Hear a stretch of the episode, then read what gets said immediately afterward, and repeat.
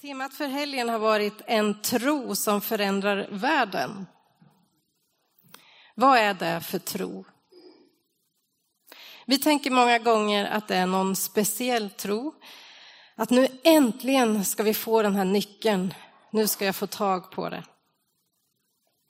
Men sanningen är ju att den tro vi redan har, den räcker. För den är designad för seger.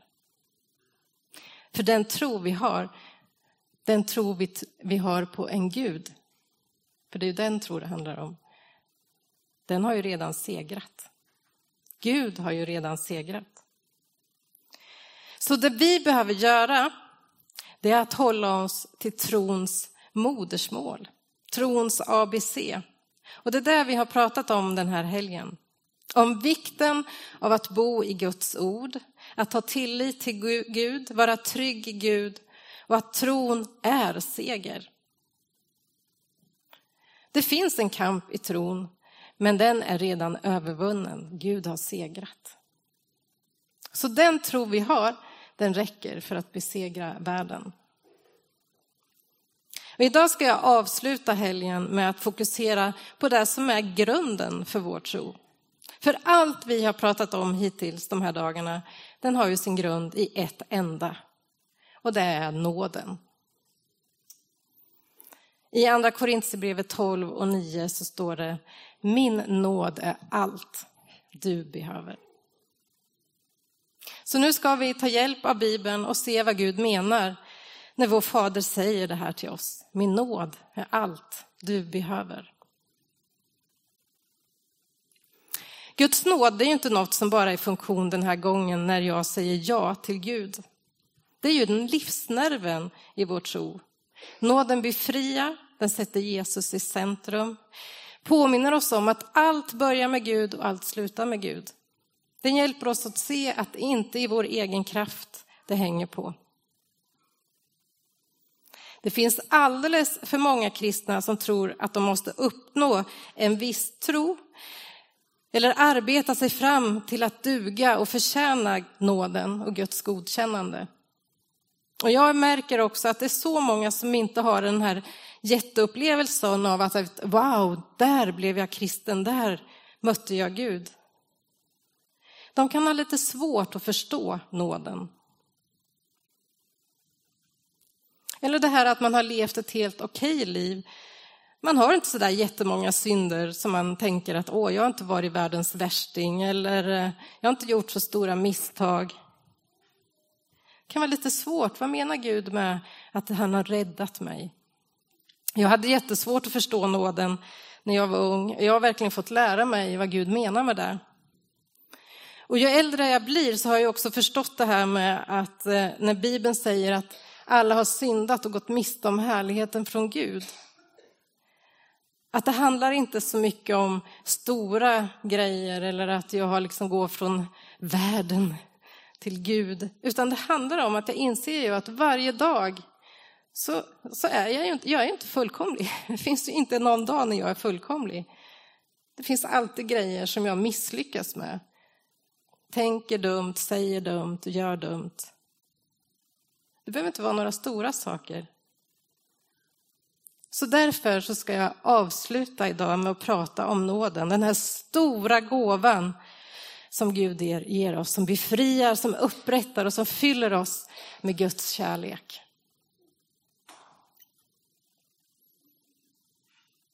Riktigt små barn de tänker inte så mycket på att de är älskade av sina föräldrar. Det är bara så självklart för dem.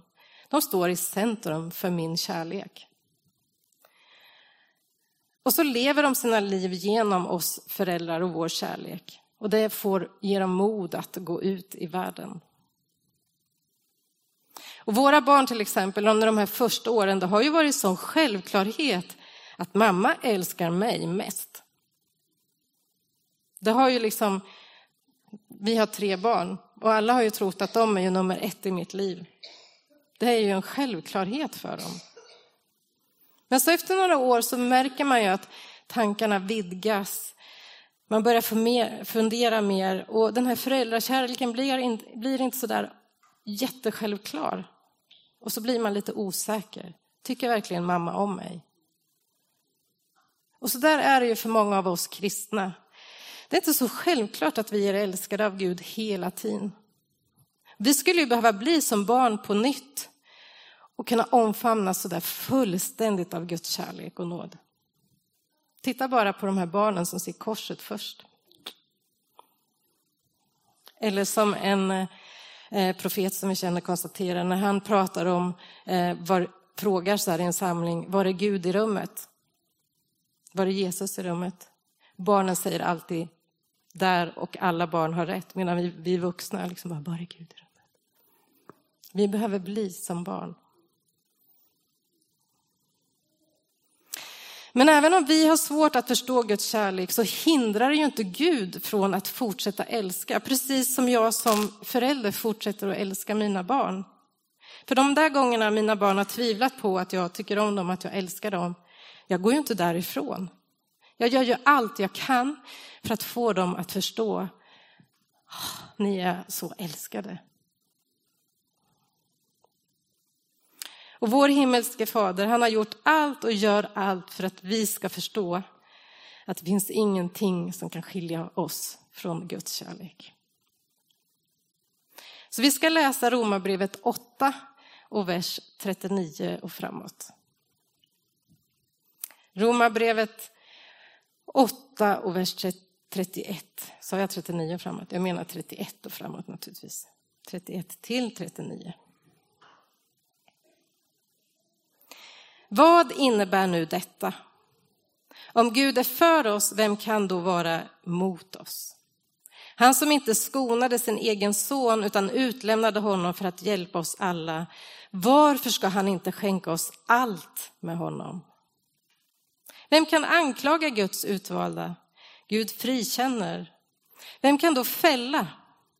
Kristus är den som har dött och därtill den som har uppväckts och sitter på Guds högra sida och vädja för oss. Vem kan då skilja oss från Kristi kärlek? Nöd eller ångest? Förföljelse eller svält? Nakenhet, fara eller svärd? Det står ju skrivet, för din skull lider vi dödens kval dagen lång. Vi har räknats som slaktfår. Nej, över allt detta triumferar vi genom honom som har visat oss, oss sin kärlek. Och varken, jag, för jag är viss om att varken död eller liv, varken änglar eller andemakter, varken något som finns eller något som kommer, varken krafter i höjden eller krafter i djupet eller något annat i skapelsen ska kunna skilja oss från Guds kärlek i Kristus Jesus, vår Herre.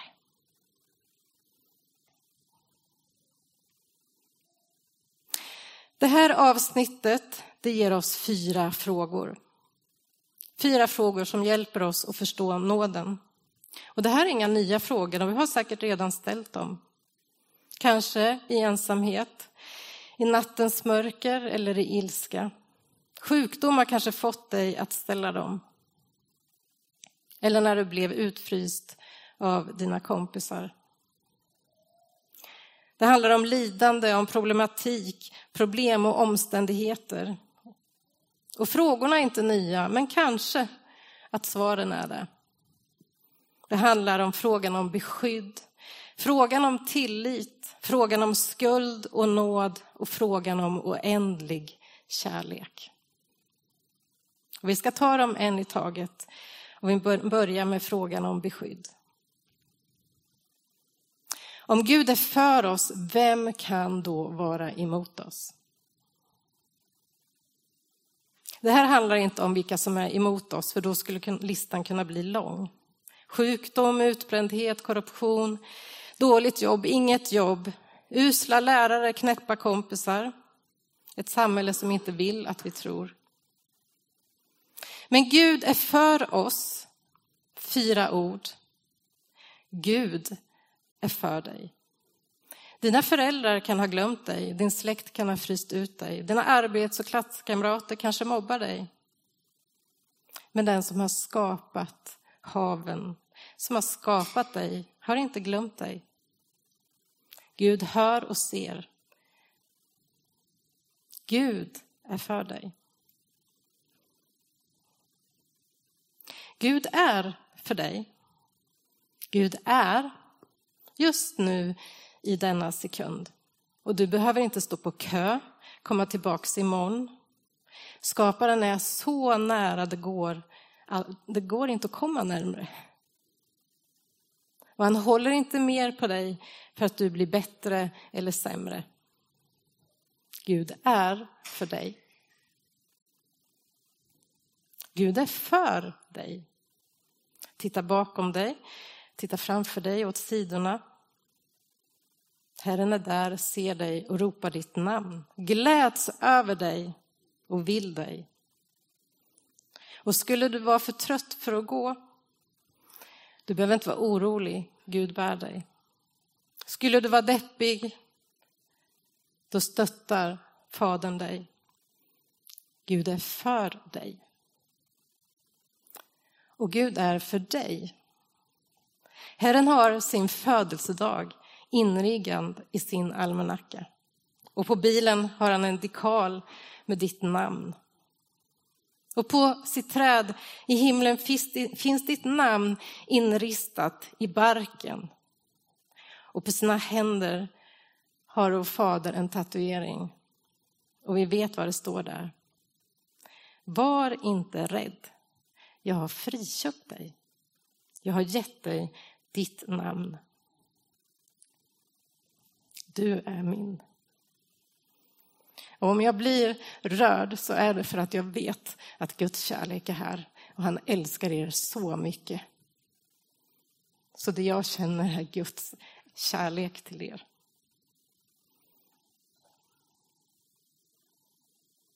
Och Gud är med dig. Och om du vet det, vem kan då vara emot dig? Kan döden skada dig?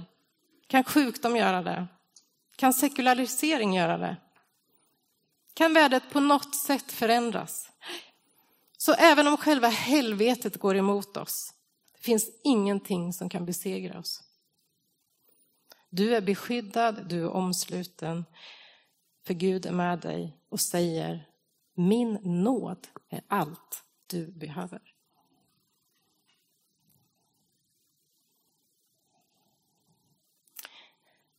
Vi går till frågan om tillit. Han som inte skonade sin egen son utan utlämnade honom för att hjälpa oss alla. Varför ska han inte skänka oss allt med honom?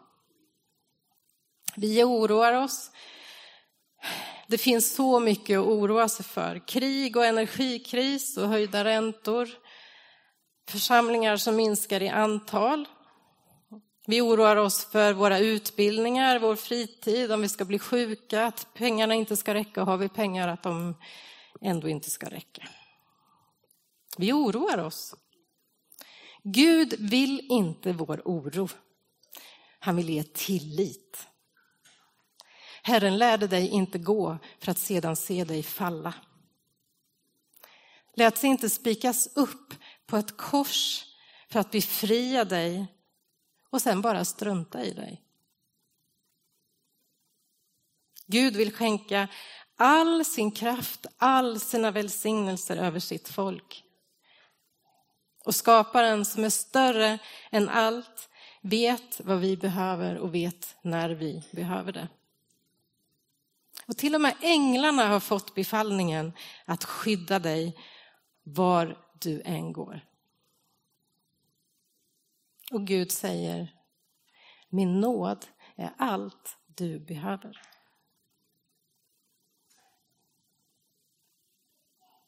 Frågan om skuld och nåd. Vem kan anklaga Guds utvalda? Alltså, vem kan anklaga dig? Gud frikänner. Vem kan fälla? Kristus är den som har dött och därtill den som har uppväckts och sitter på Guds högra sida och vädjar för oss. Jag minns en gång när jag var liten och min storebror bror lurade mig att svära. Vi hade en kille på vår gård, han var asbra på att svära. Det var det enda han gjorde kändes det som. Vi fick inte svära, det var synnerligen förbjudet. Det var verkligen syndigt att svära när jag var liten. Men min brorsa sa att om jag bara berättar vad den här killen har sagt, då är det ju liksom inte jag som säger det, utan då berättar jag bara för vad någon annan har sagt. Så okej okay då, till slut så gav jag med mig och så, så berättade jag vad den här killen hade sagt. Och då säger min storebror, haha, nu svor du, nu kommer inte du till himlen. Och så skrattar han så där elakt som bara storebrorsor kan göra. Jag blev jätteledsen. Jag blev jätterädd. Tänkte, nu är det kört för mig. Det är kört. Och så fick mamma komma och reda ut allt det där. Jag blev anklagad och jag gick på det. Jag trodde inte Gud ville ha med mig att göra. Jag trodde det var kört. Alla har vi varit anklagade. Du har varit anklagad. Både av andra och av dig själv. För omoraliska handlingar, själviskhet, din ilska du inte kan behärska, du, de gånger du ljuger. Och vi har en åklagare som varje stund fyller på med nya åtalspunkter.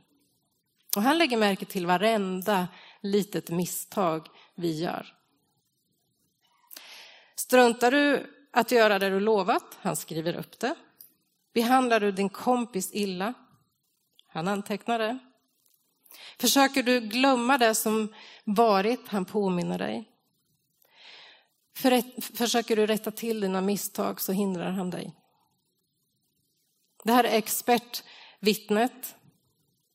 Vill inget annat än att dra dig inför rätta och anklaga dig. Och vi vet vem det är. Djävulen naturligtvis. Kan du se honom framför dig? Han går där av och an framför tronen där Gud sitter. Kan du höra honom? Han säger ditt namn och så räknar han upp alla dina brott. Den här personen, Gud, som du kallar ditt barn, den är inte värdig. Personen i fråga är elak, ljuger, tänker mest på sig själv. Och det kan gå dagar i sträck utan att den ber. Senast i morse tog den sovmorgon istället för att ta en stund med dig. Jag anklagar den här personen för egoism, oärlighet, otro. Och medan han går där fram och tillbaks och räknar upp allt det här så känner du att jag har inget försvar att komma med. Hans anklagelser är rättvisa. Skyldig viskar du. Hör, han till och med erkänner. Han erkänner sig skyldig, säger Satan. Ja, säger domaren. Syndens lön är döden. Men så fortsätter domaren. Vänd mot dig. I det här fallet är dödsdomen redan verkställd. Kristus har dött för dig. Och när du bekänner Jesus som Herre, då blir du fri.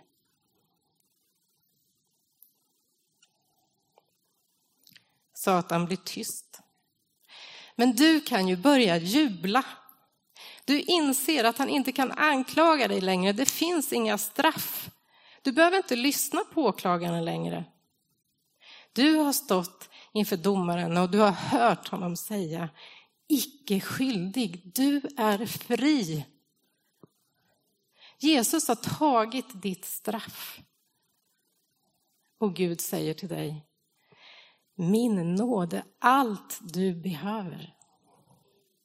Tro och ta emot. Det är en gåva.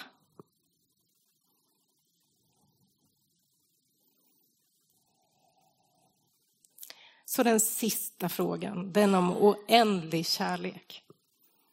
Vem kan då skilja oss från Guds kärlek? Trots att vi har hört domaren säga icke skyldig, visst är det det här vi ändå så gärna vill veta och undrar. Älskar Gud mig verkligen i all evighet? Okej att han har tagit mitt straff, Men kan han älska mig trots allt? Kan han göra det jämt? Inte bara på jul när jag är snäll och ger gåvor till andra. Då kan ju jag till och med älska mig själv.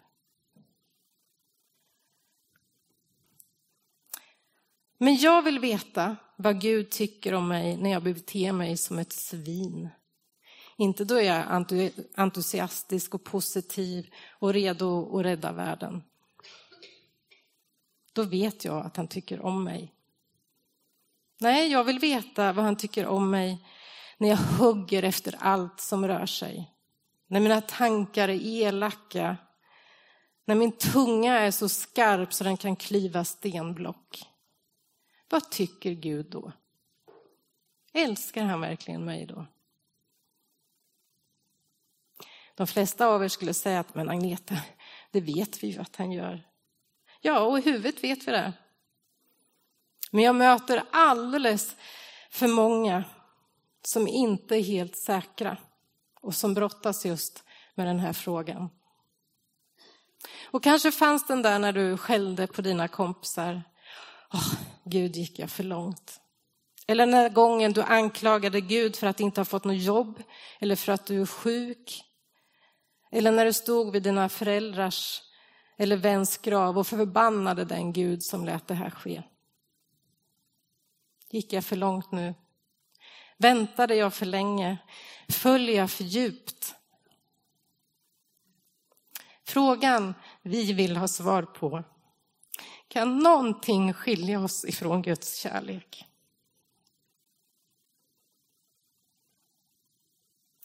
Gud fanns för allt.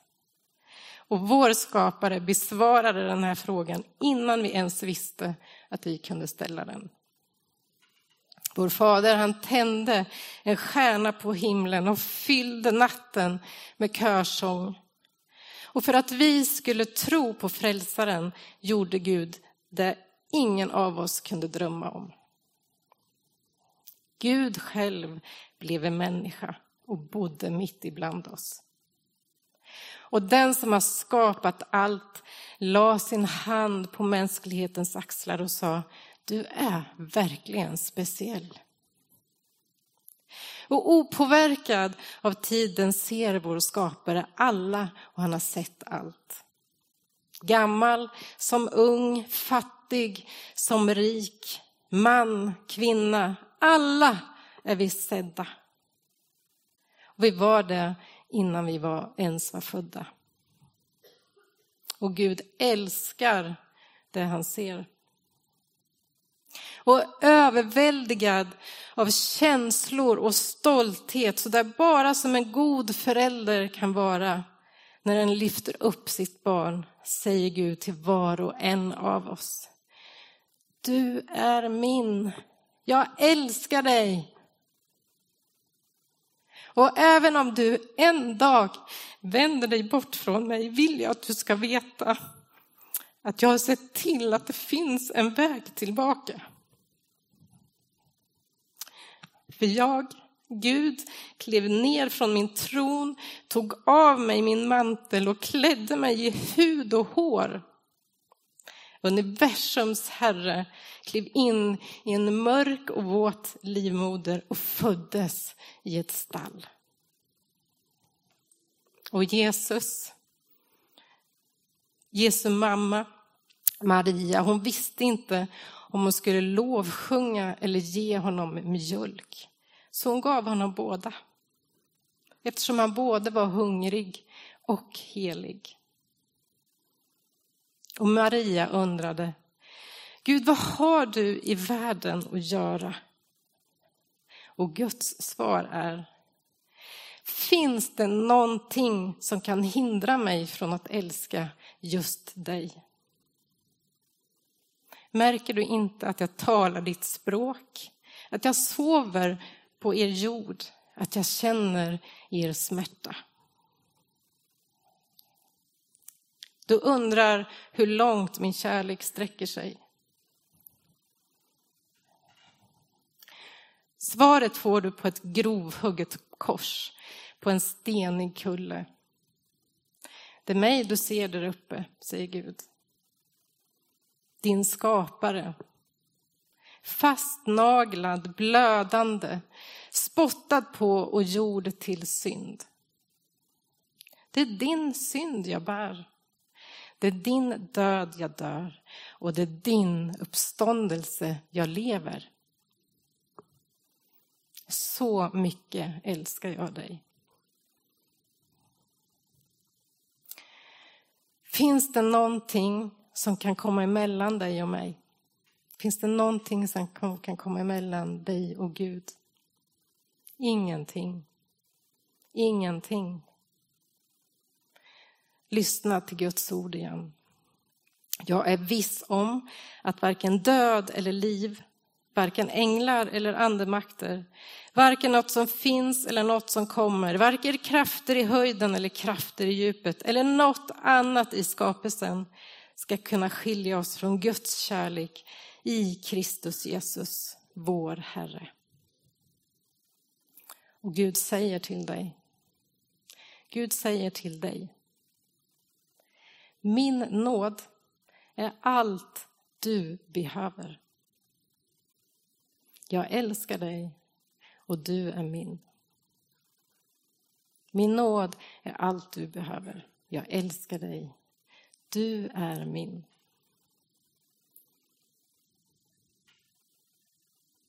Vi ber tillsammans.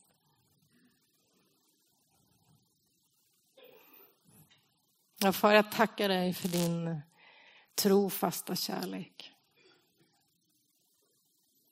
Jag tackar dig för din barmhärtighet. Jag tackar dig för din nåd som aldrig tar slut. Som en ny varje morgon.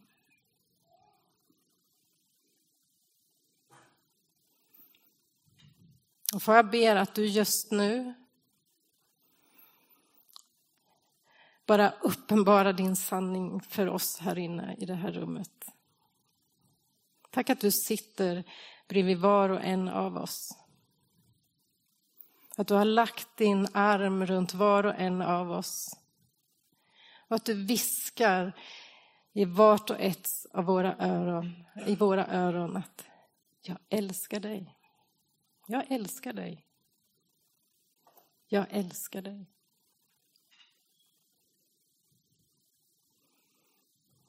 Jag ber för att du låter helig ande och kraft bara komma över oss. Och jag vill be far för de eh, rädslor som finns. Jag tackar dig att du bara klipper banden till de rädslor vi bär på. Kom heligande och bara befria oss. Befria oss från allt det som skymmer sikten så att vi inte kan se dig, Herre. Rädslan för att vi inte duger, rädslan för att vår tro inte räcker, rädslan för att vi inte är tillräckliga. Klipp de banden och låt oss se att din kärlek bor i våra hjärtan.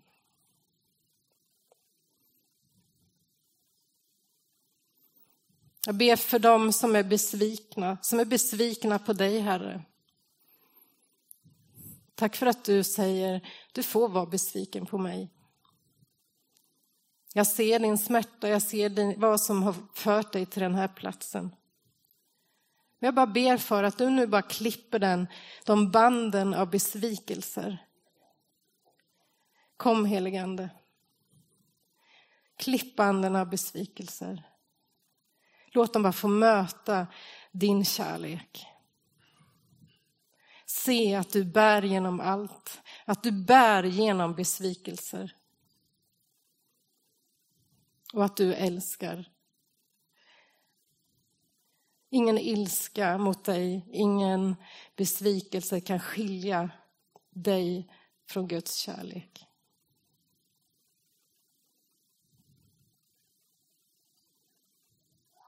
Jag ber far för de gånger vi har otro i våra liv. Tack för att du inte är rädd för våra tvivel, Herre. Att det är skillnad också på tvivel och otro. Och jag ber att de som tror att de bär på otro kan få se att det bara är tvivel och att tvivel inte skiljer dem heller från dig, Herre. Jag ber att du ska komma så nära, att vi ska få bli så trygga med dig, att allt vi bär på ska vi kunna dela med dig, Herre. Så jag tackar dig att du bara bryter band av tvivel och fyller med kärlek. Kom helige Ande. Kom helige Ande.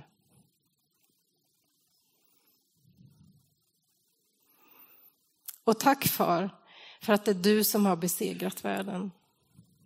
Tack för att det är dig vi också får ta rygg på. Tack för att du vill påminna oss om att den tro vi har, den räcker.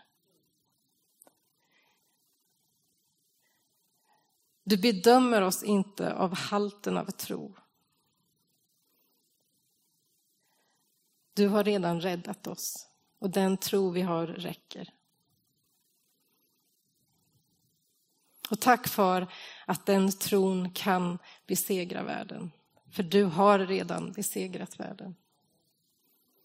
Så jag ber för de här församlingarna som är representerade här. Jag ber för Motala. Tack för att den här kommunen ska få se vem du är. För den tro vi bär på kan besegra världen, Herre.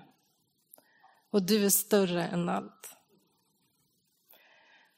Så kom heligande och fyll på med drömmar och visioner. Kom heligande. Kom heligande. Tack att vi får ta rygg på dig.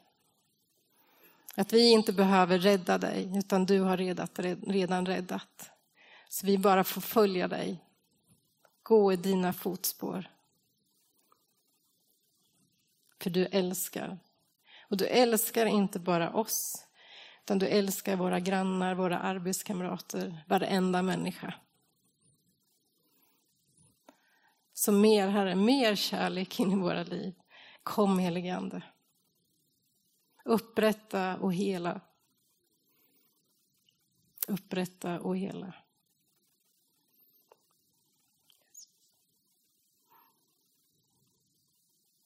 Vi ska fortsätta och lovsjunga tillsammans och eh, det finns möjlighet till förbön. Så eh,